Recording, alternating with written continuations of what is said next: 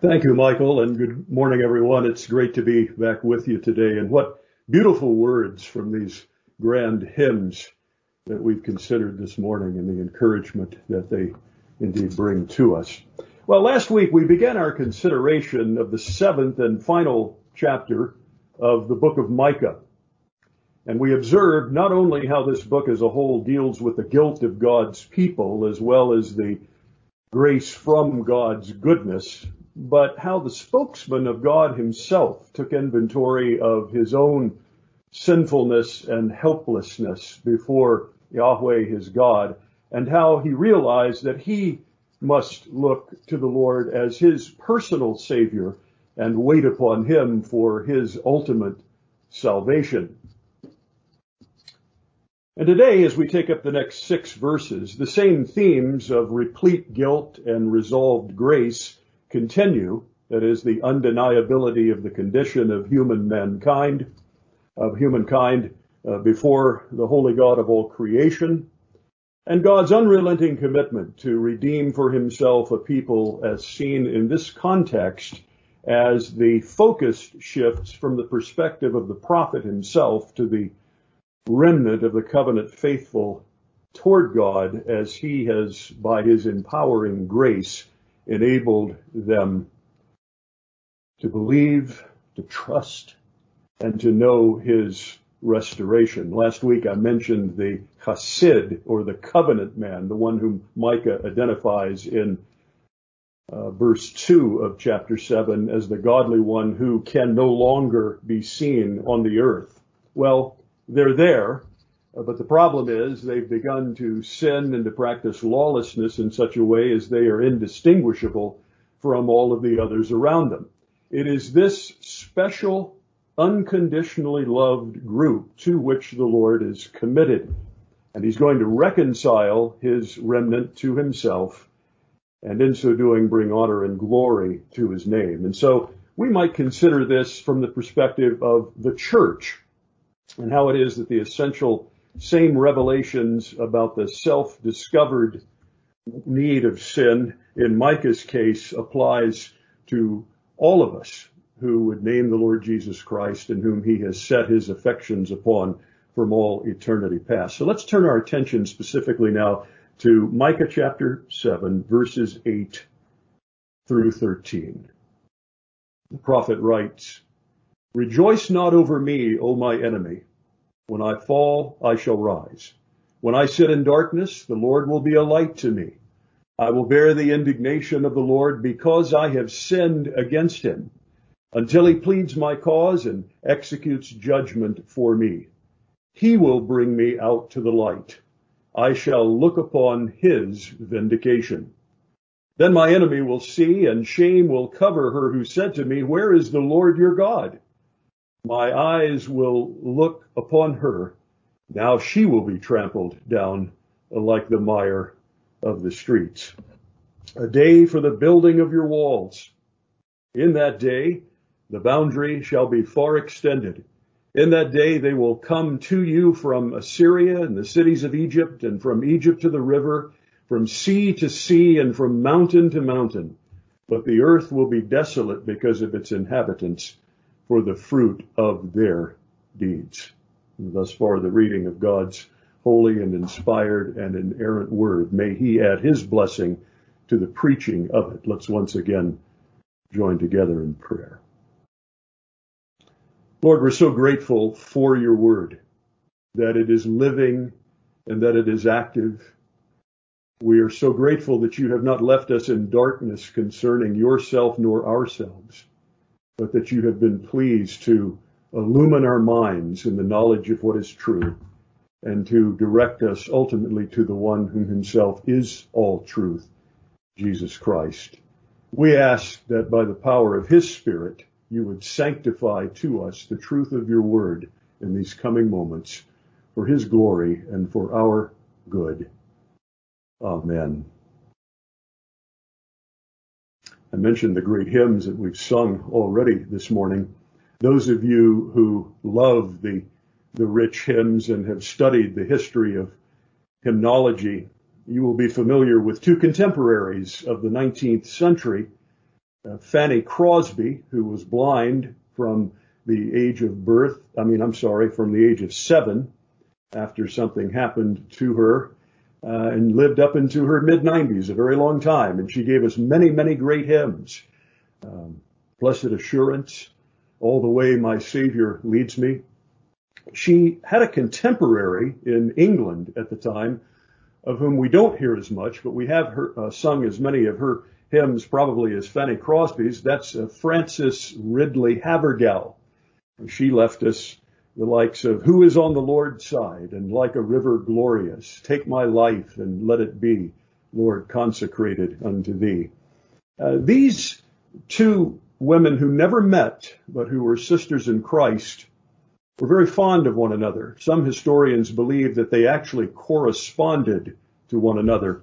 It is known, however, for certain that toward the end of her life, Frances Ridley Havergal, who was quite a poet, wrote a tribute to Fanny Crosby in which she opened with these words.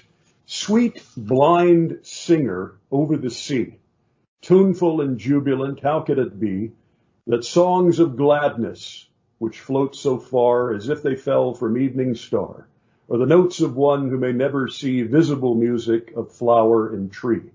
But oh, her heart can see, and its sight is strong and swift and free.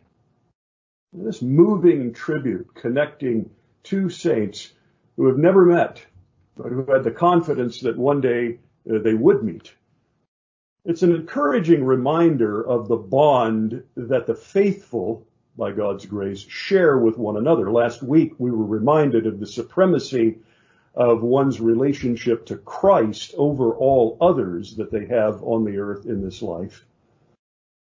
And here we get a glimpse of how it is that all of us of whom that can be said truly have a bond with one another that in a sense supersedes all other earthly relationships. And it's in that vein that we approach Micah 7 verses 8 through 13. There is an association by common hope. And that's what we're going to be focusing on today. Micah, as I indicated, is not only confident that the Lord will hear and save him, but he is also sure that he will justify before himself all of those who by grace through faith have responded to him in covenant faithfulness as he causes that to happen by his regenerative power. It's covenant expectation that God will be true to his promises, not only for the individual, but for the corporate body that he is building for himself. We're anticipating that.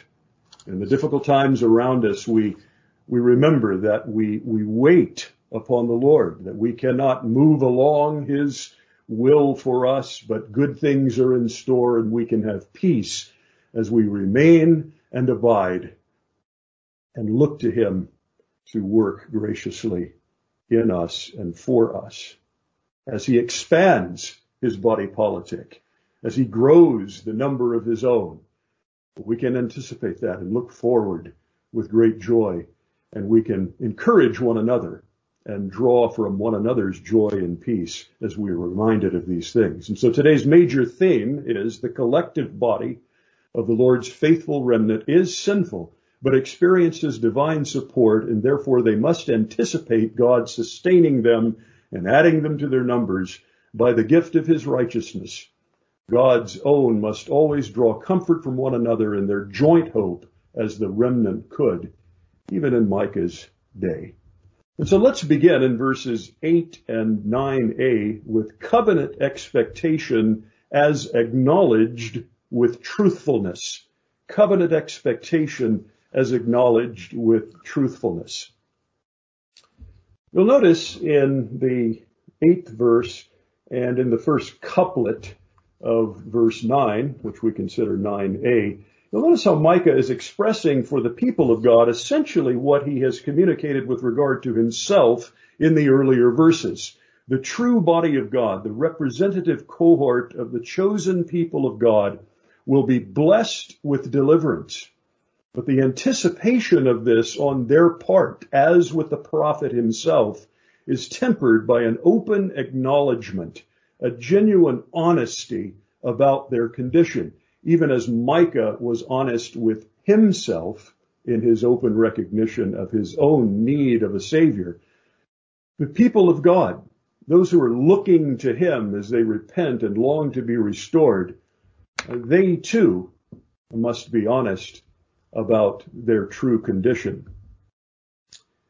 A reliance upon God's faithfulness must also uh, feature the realization of the sin within our collective hearts as a people. This gives us the opportunity to consider not only our own hearts, but how it is that together we may be guilty of certain things we're not aware as we assess our own sinfulness, to ask God to search our hearts, all of us collectively, and to, to spur one another on to good deeds and obedience as we do so.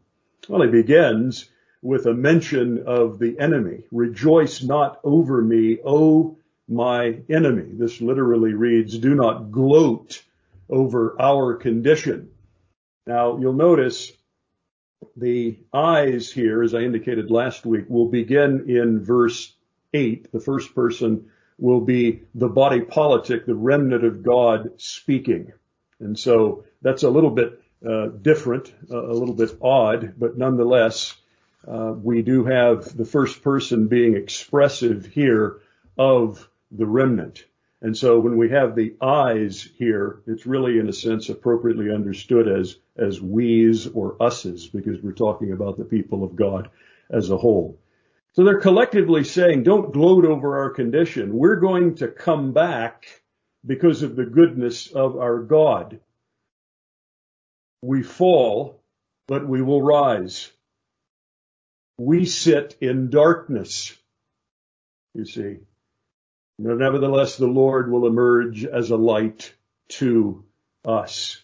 So you see these confidences tempered with open and honest assessments and confessions and how it is that those who think we're destroyed must not glory in that because we won't be. We will in fact live. We will contend because of the goodness of our God. He is their light. I have fallen, verse 8a. I sit in darkness, or literally disaster. And then the most direct confession of transgressions in verse 9a, because I have sinned against him, I will bear the wrath of the Lord, his, his indignation. Now we continue to detect an emphasis here on legalities. There is legal terminology underpinning the whole of Micah chapter 6. At the beginning of that chapter, particularly in verse 2, we see a specific indictment that he has against his people and his commitment to contending with them. And the balance of chapter 6 is a development and an unpacking of that in specifics. And then at the conclusion of chapter 6 in verse 16, we read that God having followed the influence, the people of God have followed the influence of Omri and Ahab, wicked northern kings, that even into Judah they have walked in their wicked ways. They're infallible, they're fallible rather in evil counsels to the end of being made a desolation with hissing inhabitants and bearing the scorn of his people. There's a belittling that characterizes the people of God because of their sin. And the most poignant expression of that is in verse 9a in the second line, because I have sinned against him. That is the reason that the indignation, or literally the rage of the Lord, will be borne. That's the za'ap of God. We have to acknowledge, as sobering as that is, that in this life and in death, we bear on some level, in some way, the judgment of God temporarily. It can't be escaped. I had to chuckle about that a bit this past week as I was studying that but I didn't chuckle for very long because it's such a stunning reality. But the Hebrew word za'ap for the Lord's uh, rage, when you transliterate it into English, is zap. There's an acknowledgement here that the people of God, those whom he will make his own, will be zapped for a time with his indignation. We bear that in this life, and Ultimately, the most pronounced way in which we undergo temporary judgment is in our physical death. We, we can't escape it because of Adam's transgressions and ours that proceed from his through ordinary generation. We cannot overcome that. We will die.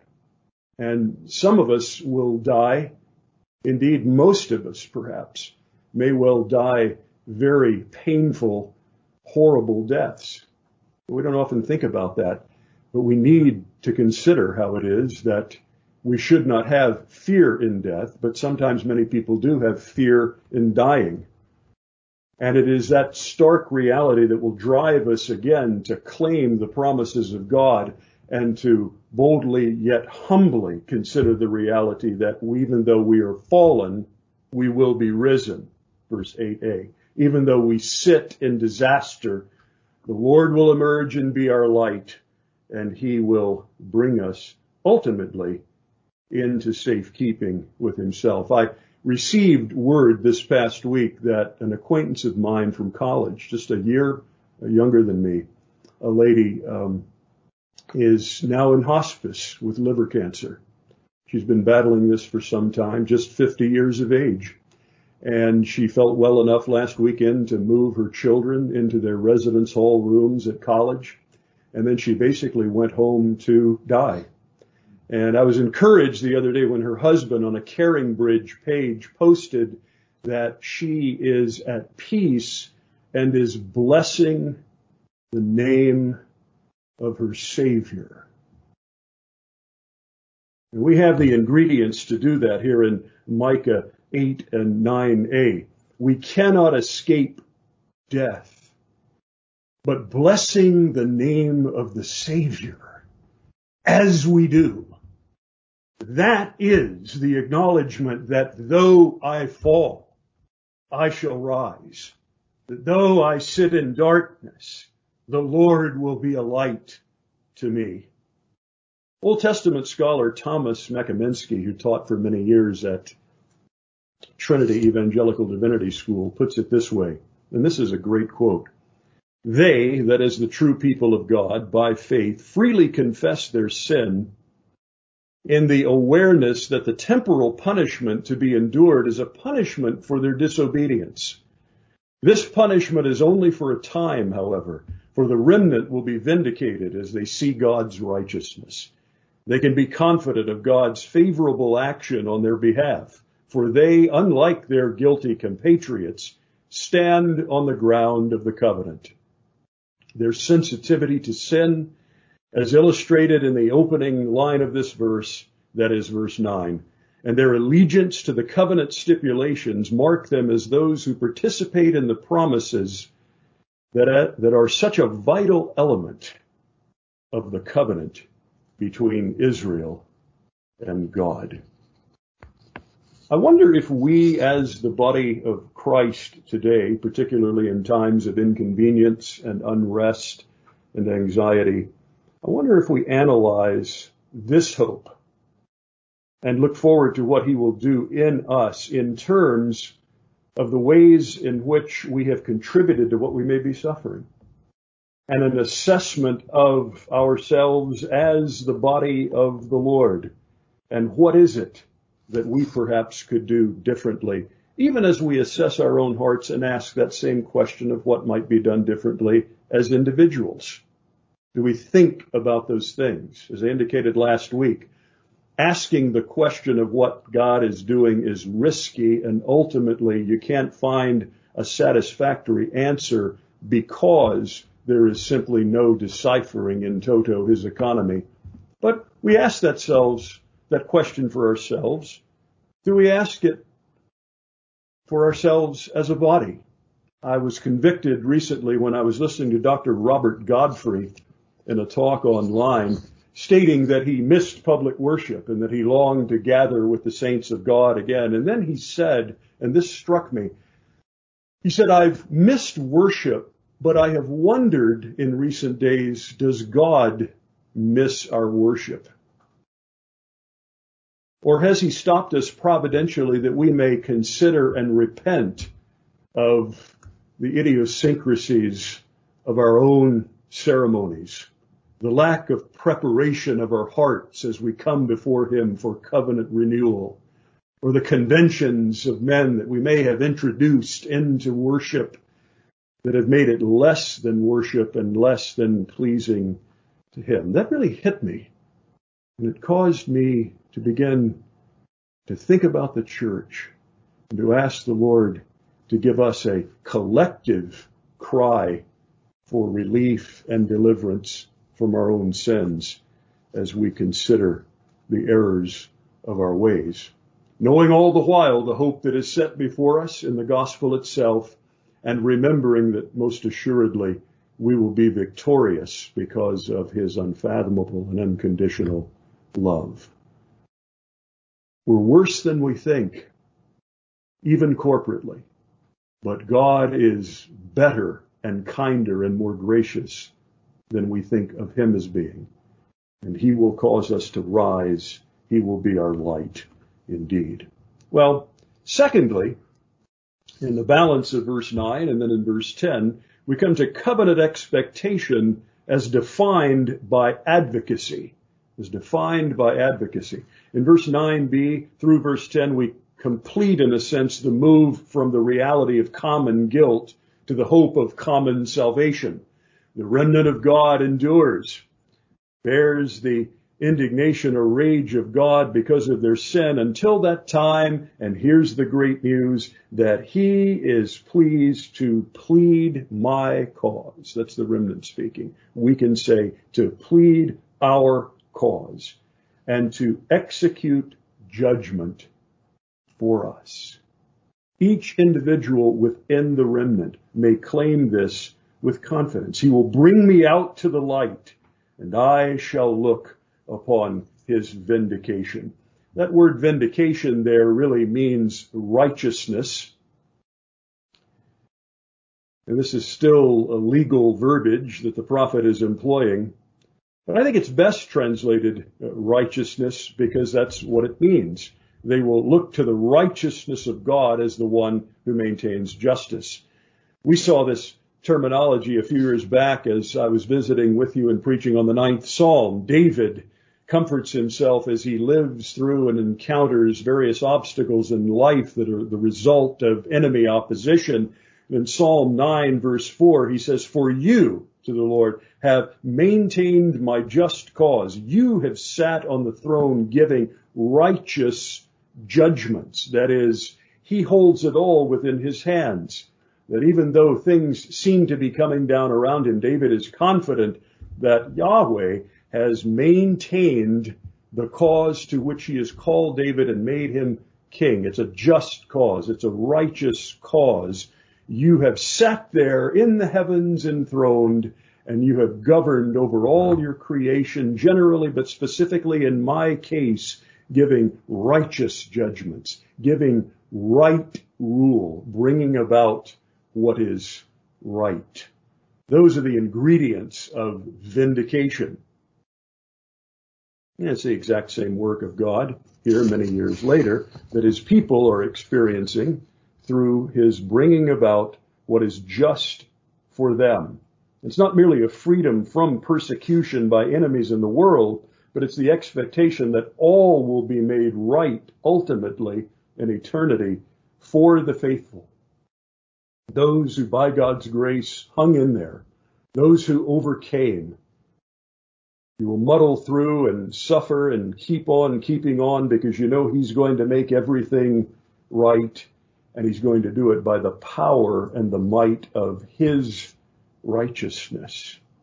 Now verse 10 is interesting. The perspective again uh, shifts to the enemy as in verse 8 and it's it's sort of a turnabout here if you will uh, this is really remarkable then my enemy he writes will see this is God's remnant talking to those who have said to them where is your God the shame that they said would be upon us is now going to be upon her the feminine here is very important uh, you probably know this from your studies of the Old Testament, but uh, Zion was often mocked by the enemies of God, and the feminine pronouns indicate that.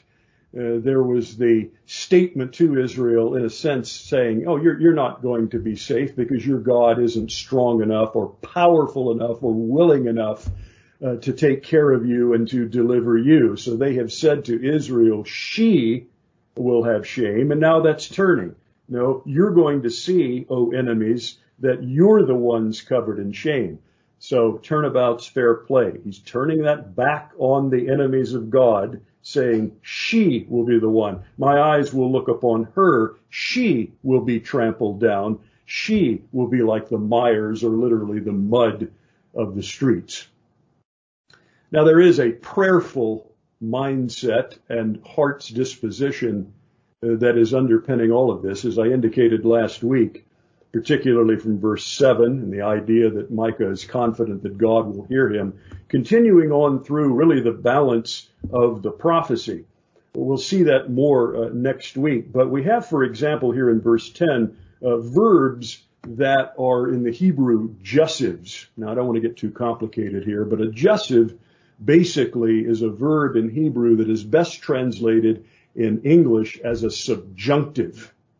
It would be the equivalent of the optative mood in the Greek. And sometimes, and not, not wrongly so, it's not a big deal, it's just something to point out.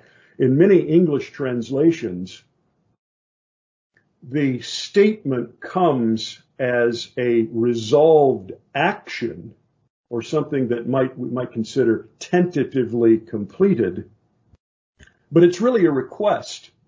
And that's what the jussive is. It's, it's, it's an asking for something that is desired. And so we would translate it like this. May my enemy see. May shame cover her. This is confidence in these translations that do not put it in the subjunctive. In other words, they're showing that because of the sure promises of God and his commitment to them, that these things will be. But we need to see that underneath it all, there is a, a, a supplication dimension to it. They're asking, they're crying, and sometimes even in our day, uh, people will make declarations in the name of Jesus. But what they're really doing is praying in their heart of hearts. They're asking, they're requesting that something would be. Lord, may it be this way. And the statement that it will in English translations shows a confidence that what is requested deep in the heart will in fact be answered and will be delivered by the one who answers prayer. But she will be undone. The one on the outside, now looking in, envious at that point of God's delivering power. She will be trampled down. Those enemies will be like mire or mud in the streets. This is the same language that Isaiah uses in Isaiah 10:6 in reference to the invading Assyrians. Israel may fall, but ultimately it's her opponents who will fall eternally. Israel will be made to rise. So there's a mockery. The enemies of God didn't understand that they were deceived Paul says in Galatians 6, 7, be not deceived. God is not mocked. These in Micah's day were deceived and they were mocking Israel's God. And there would be a price to pay for that. They would be on the outs. They would be trampled down. They would be as the wet dirt or mud of the streets. And so given that context, that showcases and highlights all the more the vindication of the Lord. I suggest to you that that last line in verse 9 is really the centerpiece of the entire passage. I shall look upon his vindication. That's the belief Micah has. That's the belief that the body politic of God is expressing here. Those who are faithful within, they are exclaiming that they will look to Yahweh as Micah looked to him in verse 7a, and they will find salvation there. This God who is righteous, who is right about everything, and whom alone is equipped to bring about rightness in everything. They look to him knowing that ultimately the great, greatest wrong that will be made right is the extension of the alien righteousness of God in Christ to those whom he is pleased to save and to establish as his own.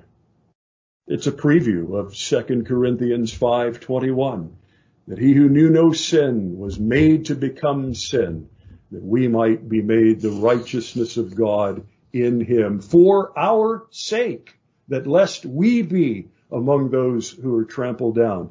He will do all things well and all things right.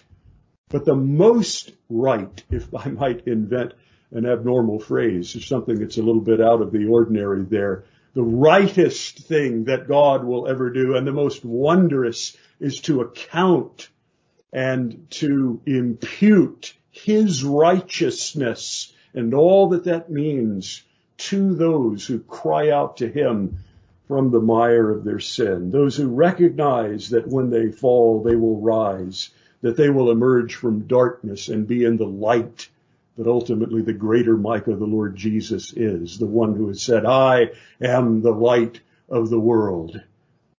That is the hope that is common among those of us who assemble as the covenant community of God this day, that he will assign to us a righteousness that we don't have, but without which we have no hope. As some of you know, I interned at the historic Brandon Presbyterian Church in Brandon, Mississippi when I was in seminary at RTS. Dr. Wilson Benton, a well-known PCA minister, very active in the General Assembly over the years, very influential man, now retired and living I believe, in Tennessee. Uh, he was born and raised in that church, came to know the Lord very early, uh, went off to seminary, and uh, he is one of several figures who came out of that church and went on to notable influence within the PCA. In the time I was there in the early 90s, I had the privilege of getting acquainted with Dr. Benton's mother, Elizabeth Benton, a, a wonderfully godly Uh, woman that the pastor of the church and I used to visit uh, in the nursing home occasionally. It was always sweet time with her. Dr. Benton was once asked when he really grasped the gospel for the first time. And he tells the story of being a young boy and it's a Sunday morning and his mother has dressed him for church. She is just about ready to go. They're about to leave the house and she's forgotten something and goes back into the bedroom and she says to young Wilson, wait here and we'll leave in a moment. Well, she left him in the living room and he wandered outside and there had been a rain. And wouldn't you know it, he began to walk around and he slipped on the mud and he fell and he dirtied his Sunday clothing. And he knew that his mother was going to come, be coming back any minute and he knew that he was in trouble. And he began to cry. And he said that his mother came to call for him and walked into the living room, came to the back door, looked out and saw him there crying and dirty. And he said, she went to him and she knelt down and she embraced him and she comforted him and she picked him up and took him into the house. And she didn't have time to clean them both up for church. So she takes the dirty clothes off of her son and she dresses him in clean clothes. And she leaves having the stain of the dirt when he embraced her outside still on the front of her dress. He said, that is why and how I understood as a boy the gospel. That's a picture of what God has done for us in the greater Micah. We're there. We know that the mud of the streets is upon us in our unrighteousness. And he comes to us in all sullied and sinful condition. He hugs us and he gets the dirt on us on him. And he dresses us in clean clothing. and he brings us to his sanctuary with the stain of our unrighteousness upon himself in the person and the work of his son. That is seeing the vindication of the Lord. That our God does not wish to condemn his own, but he has, son, has sent his son into the world that through him we might be saved. We might have new clothing. We might have a garb of his righteousness. We may rejoice and we may be humbled by the fact that he was willing to take our dirt upon himself and to wear it and all the shame and the opprobrium that goes with it. As we look to the vindication of the Lord, we expect his righteousness to be given to us as he takes upon himself the mud of the streets that is upon the very internal recesses of our souls. Well, finally, then we turn our attention in the third point in the final three verses uh, to the matter of the covenant.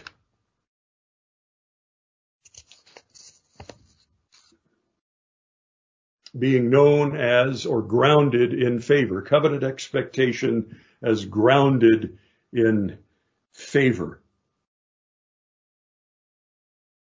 There are actually three components to this. I didn't send this in as, as subpoints, and it would have taken up more room on the, on the slide. But if you're taking notes, jot these down under uh, the heading of covenant expectation as grounded in favor, the favor of the Lord. In verse 11, we have covenant reinstatement. In verse 12, we come upon community enlargement or expansion. And in verse 13, we have comprehensive devastation. Let's walk through these uh, briefly each. First of all, in verse 11, a day for the building of your walls. He's speaking to the remnant here. In that day, the boundary shall be far extended. Micah is emphasizing for the people of God here Uh, the, the depth and the breadth and the vastness of their dwelling place and how it is that they will be safe there and their enemies will not be able to encroach upon them by virtue of them having a large and wide territory. And again, as we noted last week, the reinstatement of Israel to a better time, or a time comparable to her glory days, if you will, that foreshadows what's going to happen in the eternal kingdom. There will be no sin in glorification. There will be the inability to sin. There will be nothing that is a threat to the people of God. A day for the building of your walls. This literally refers to, to stones, and it made me think of 1 Samuel 7, verse 12, where the Ebenezer is raised there on behalf of people, the people of God, and there is accompanying that action a, a declaration of the fact that the Lord has been good to them. Thus far, the Lord has been with them and has guided them and has kept them. That's what Israel will say in the times that Micah is predicting. And in that day, the boundary shall be far extended. Now, the word boundary here literally refers to an edict or a rule that is set in place. And so it's not talking so much about security or limits geographically as it is declarations or standards that are set by the covenant God that define who his people really are as one. God's remnant will, when the day comes and things come back to some semblance of normality, just like we're looking for now, but ultimately in the eternal kingdom, blessings will abound and the boundaries are set such that nothing can ever alter that or bring pain or sorrow to the people of God. You'll be free and unopposed. And you will, to borrow Micah's words in chapter 4, verse 4, be able to sit under your vine or fig tree where nothing will make you afraid. So this is the covenant reinstatement that the people of God have uh, to look forward to and that we can anticipate greatly as we set our eyes toward heaven. But then secondly, uh, we have corporate enlargement or corporate expansion. That is, there are going to be those who are added to the body of God, the people of God, the remnant of God. In verse 12, the pronoun you is actually in the masculine. The your of verse 11 is in the feminine. This is an indication that Micah is most likely shifting his attention from the remnant back to Yahweh himself. In that day, they will come to you, O Lord. In other words, Israel, rejoice in the safety that will be yours. But Lord, you're going to bring many others in. And we need to be in our day looking for and anticipating that ourselves. It's so easy to be turned in on ourselves as the body of the Lord and to take on a kind of insular mindset. We need to be outward looking. We need to be anticipating those Gentiles that God will be pleased to bring in among his people, those who are far off, who will be brought near by the blood of the Messiah, as Paul says in Ephesians 2:13. And they're going to come from places that you wouldn't expect. Notice how he cites geographically, and he's speaking symbolically here of the, the wideness of the known world, but notice how these are former and present day enemies of the people of God. From Assyria, they're going to come to you. Assyria is the enemy of Israel. Micah in his day witnessed the fall of the northern kingdom to the Assyrians and the cities of Egypt. Egypt is where they'd been in bondage and slavery and God had brought them out from Egypt to the river that is the Euphrates, from far and wide, from seas that you know about to other seas that you're aware of, from mountains to mountains, in all of the earth, there is going to come to pass what he predicts in chapter 4 that is very similar to Isaiah chapter 2 that the mountain of the Lord's house will be built upon his holy hill and all nations will be made to flow to it most of us, when you think about it, are Gentiles. We've been brought in. And many people, perhaps there are those among us and those we know in the, the church of the Lord Jesus Christ that we, we would have never in a million years thought that they could be transformed or they could be changed. But here you see, we find that great favor of God in which the covenant expectation is grounded, that he's come first to the Jew and then he's going to the Gentile. Engraftment theology. And even Jews will be brought back into the same tree and Scythian and barbarian, male and female, Greek and Jew, slave and free will comprise the eternal remnant of Micah's God. So we need to be expectant and we need to allow that to give us joy. And then finally, uh, we have the matter of comprehensive devastation. There's an important conjunction at the beginning of verse 13. But the earth will be desolate. That is to say, God's people will be reinstated. Those who are God's enemies will be brought in as he is pleased to do so and name them among his own in the remnant.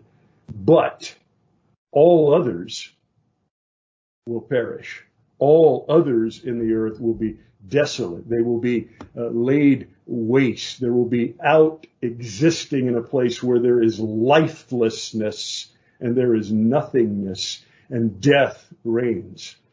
And of course, yes, that is a depiction of the eternality of hell and being fixed under the eternal just judgment of God precisely because one has not had the righteousness of Christ imputed to them. They have not looked upon the vindication of the Lord. And he states the reason, verse 13, because of its inhabitants for the fruit of their deeds. It's interesting to uh, read about wicked acts being spoken of as fruit. But he's looking out upon the desolate, lifeless areas, all of those who inhabit it, all of those out there they are going to be desolate precisely because of the fruit, the rotten fruit of their deeds. The wages of sin is death. Paul's words to the Roman church are hovering all over Micah 7:13. So it's very attention getting. It's almost shocking. Now, most evangelists will tell you that when you do good evangelism, you don't end on a down note. You don't end with the negative, you end with the positive. Uh, some homiletics professors in preaching classes will tell you the same thing. Always end with the good news. Don't leave people hanging with the bad news. Micah sort of does that here. But I would suggest to you that it's not so much important whether we end with good news or bad, but that we end with truth. And there's something that's very effective expectantly speaking as we anticipate the work of the Holy Spirit in the hearts of his people, the church collectively. There's something beneficial about being left with a sobering note because it underscores that we need all of the things that have come before. As fallen people, we need to be raised. As those in darkness, we need the Lord to emerge as our light and to bring us to himself as the light, out into the light, exposing sin, revealing who he is, and drawing sinners to himself. And so it's good to be reminded of that, as in Revelation chapter 21 verses 7 and 8. Some will come to a saving knowledge of God and others will die by the sovereign curse of God. In Revelation 21 verses 7 and 8, we read, Those who conquer have God's heritage, and those who are faithless will have their portion in the lake of fire and sulfur, which is the second death. As that word goes out, as God is pleased, there may be an elect pilgrim on the way journeying who will hear those words but the earth will be desolate because of its inhabitants for the fruit of their deeds. They may see the sin of Israel and they may see always goodness and faithfulness and unfathomable fidelity to his own. And by his gracious operation in their hearts, want in and come in to seek to look upon his vindication and to know acquittal, to know true liberty, to know the ultimate absolution. We need to be honest, the same way that Edward Payson was, the 18th century congregational pastor from New Hampshire who upon his deathbed in 1827 said, should I be dragged through heaven, earth, and hell, I should still be the same sinful, polluted wretch unless God himself should renew and cleanse me. Welcome the bad news because God's gracious and favorable intention is to lead you right into the good news. He renews and he cleanses and causes you to know that there are great things that lie in store that neither eye hath seen nor that ear hath heard and neither have entered into the heart of man what God has prepared for those who love him, for those who trust him, for those who look upon his vindication. So may we anticipate, may we think about our brothers and sisters in the world.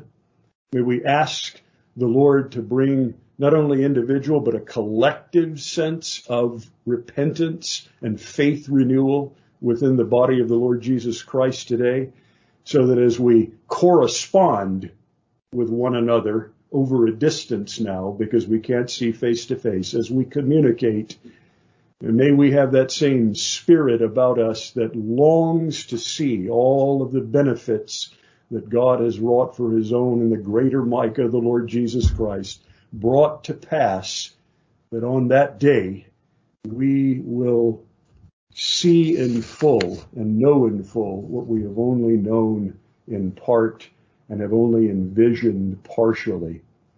You know, in the concluding part of Frances Ridley Havergal's poem that she wrote in tribute to Fanny Crosby, she says this, Dear blind sister over the sea, an English heart goes forth to thee. We are linked by a cable of faith and song flashing bright sympathy swift along, one in the east and one in the west, singing for him whom our souls love best. Sister, what will our meeting be when our heart shall sing and our eyes shall see? Know this day that what you will see is that which you have looked into now by grace through faith, fullness of the vindication of the triune God who loved us and gave his son for us. Let us pray. Lord, how grateful we are that you love us in a way that cannot be measured, that cannot be understood. And yet we are grateful for, as Michael Hudson mentioned earlier, uh, the gospel's about you. It's your gospel. And you bring us into right relationship with yourself in it. And it's all of you and it is none of us. The only thing that we bring were those wretched sins from which we had to be delivered. Even as Micah 6, 6 says, with what shall I come before the Lord and bow myself before God on high? As we think about that, what else can we say? We have nothing to bring. We cannot come before you with anything to acquit ourselves. We cannot bow before you, our God, with anything that will bring satisfaction for your justice. We're thankful that in the gospel you have. May we keep our sights focused upon you, and may we anticipate that day when the fullness of your vindication will be that by which you welcome us and say to us, enter in now to the joy of thy master. We ask it in the Master's name, even Jesus. Amen.